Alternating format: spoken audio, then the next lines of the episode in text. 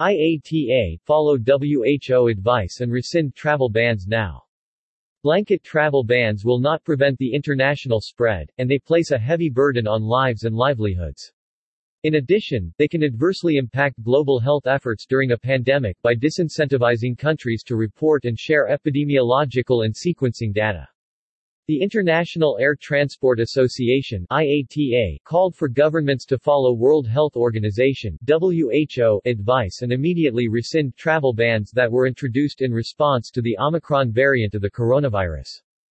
Public health organizations, including the WHO, have advised against travel curbs to contain the spread of Omicron.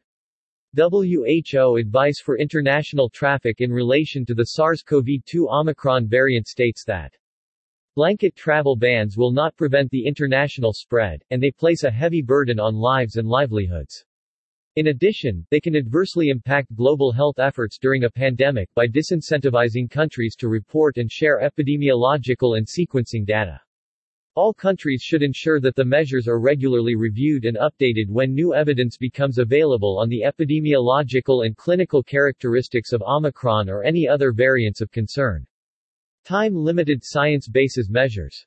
The same WHO advice also notes that states implementing measures such as screening or quarantine need to be defined following a thorough risk assessment process informed by the local epidemiology in departure and destination countries and by the health system and public health capacities in the countries of departure, transit and arrival. All measures should be commensurate with the risk, time-limited and applied with respect to travelers' dignity, human rights and fundamental freedoms, as outlined in the international health regulations. After nearly two years with COVID-19 we know a lot about the virus and the inability of travel restrictions to control its spread. But the discovery of the Omicron variant induced instant amnesia on governments which implemented knee-jerk restrictions in complete contravention of advice from the WHO, the global expert, said Willie Walsh, IATA's Director General. Cleaning up the mess. IATA urges governments to reconsider all Omicron measures. The goal is to move away from the uncoordinated, evidence-absent, risk-unassessed mess that travelers face.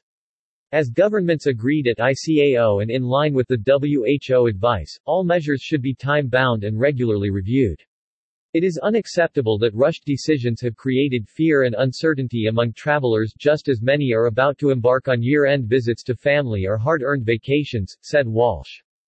The industry demand asks governments to implement commitments that they have made through ICAO.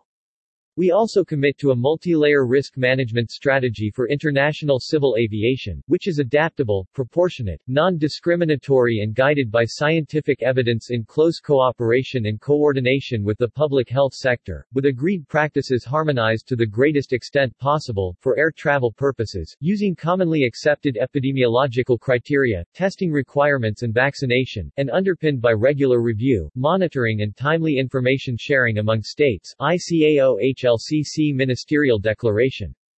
Despite this clear commitment, very few governments have addressed early overreactions to Omicron. With the European CDC already signaling that a de-escalation of measures will likely be needed in the coming weeks, governments must urgently put actions behind the commitments that they made at ICAO, said Walsh. European Centre for Disease Control and Prevention ECDC, in the latest update to its threat assessment brief on the implications of Omicron in Europe notes that given the increasing number of cases and clusters in the EU, EEA without a travel history or contact with travel-related cases, it is likely that within the coming weeks the effectiveness of travel-related measures will significantly decrease, and countries should prepare for a rapid and measured de-escalation of such measures. Once a measure is put in place, it is very challenging to get governments to consider reviewing it, let alone removing it, even when there is plenty of evidence pointing in that direction. That is why is it essential that governments commit to a review period when any new measure is introduced.